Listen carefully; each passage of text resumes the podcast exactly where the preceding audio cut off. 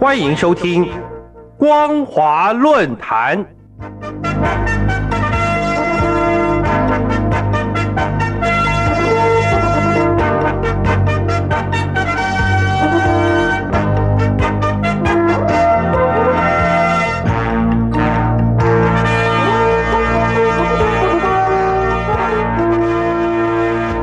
听众朋友，你好，欢迎收听光华论坛，我是张妮。今天要跟大家谈论的主题是“行有不得，反求诸暨”。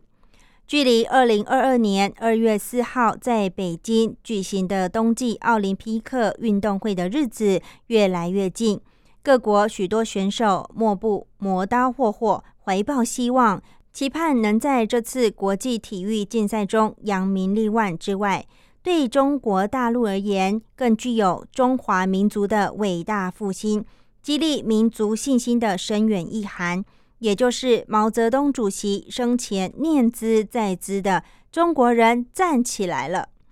因此，大陆如果能继举办2008年北京奥运盛世之后，也在2022年北京冬奥完成以相互了解、团结。和平、友谊与公平竞争为精神的世界体育大赛，确实是全球华人的荣耀，而且也是中共执政一个新的形象，扭转世人对其一党集权专政、迫害人权等负面刻板印象的好机会。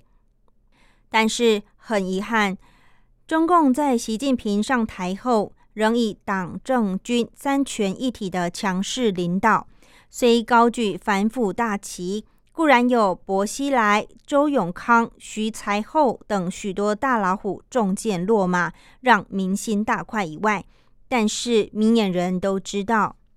这是习大大为巩固政权，借贪腐之名行打击斗争政敌之举。其实有很多贪腐案，却是在党纪先审。不透明的程序之后，才交给司法系统背书，滥权的情况非常严重。尤其对少数民族、新闻自由、民众集会结社与涉及公民权利还有政治权利的议题，更是采取严厉的高压胁迫手段。尽管十月十五号，中共在北京举行纪念中国的人权状况白皮书发表三十周年座谈会。多位御用学者专家极力歌功颂德，不断强调中国的人权实践赋予了人权更丰富的内涵以及更广泛的外延，也提供了研究中国人权事业发展的新视角。中国在走出一条具有中国特色的人权事业发展道路同时，也在尝试建构中国特色人权话语体系，但是。国际社会从人权、言论、新闻自由、廉洁等指数评鉴，并不认为中共在民主、自由、法治、人权的普世价值有所重视，甚至背道而驰，毫无改革向善的诚意。于是，美国于十二月六号率先发难，白宫发言人真普萨基宣布。因为中国持续在新疆进行种族灭绝等侵犯人权的行为，美国政府将外交抵制北京冬季奥运、残障奥运。普萨基同时也强调，为人权挺身而出是美国人的 DNA。美国宣布此一外交抵制讯息后，立即卷起千堆雪，引发世界许多国家跟进。除了五眼联盟的澳洲、纽西兰、加拿大、英国，还有美国国家，全都已经宣布外交抵制北京冬奥外，德国以及日本等国也在考虑中。虽然国际奥委会缓颊宣称，政府官员以及外交官是否到场，纯属各国政府的政治决定，国际奥会本于政治中立态度，完全予以尊重。美国政府的宣布表明了奥运以及选手们的参与超越在政治之上，我们对此表示欢迎。但是，大陆外交部发言人赵立坚却强硬声称，美方此举是赤裸裸的政治挑衅，更是对中国人民的严重冒犯。赵立坚指责美方基于意识形态偏见、基于谎言、谣言，试图干扰北京冬奥，只会使美方更加丧失道德和信誉。冬奥会不是政治作秀和搞政治操作的舞台。美国政客在没有收到邀请情况下，不断炒作外交抵制，完全是自作多情、哗众取宠。中方已向美方提出严正交涉。并将做出坚决的反制。美方应该停止将体育运动政治化，停止干扰破坏北京冬奥会的言行，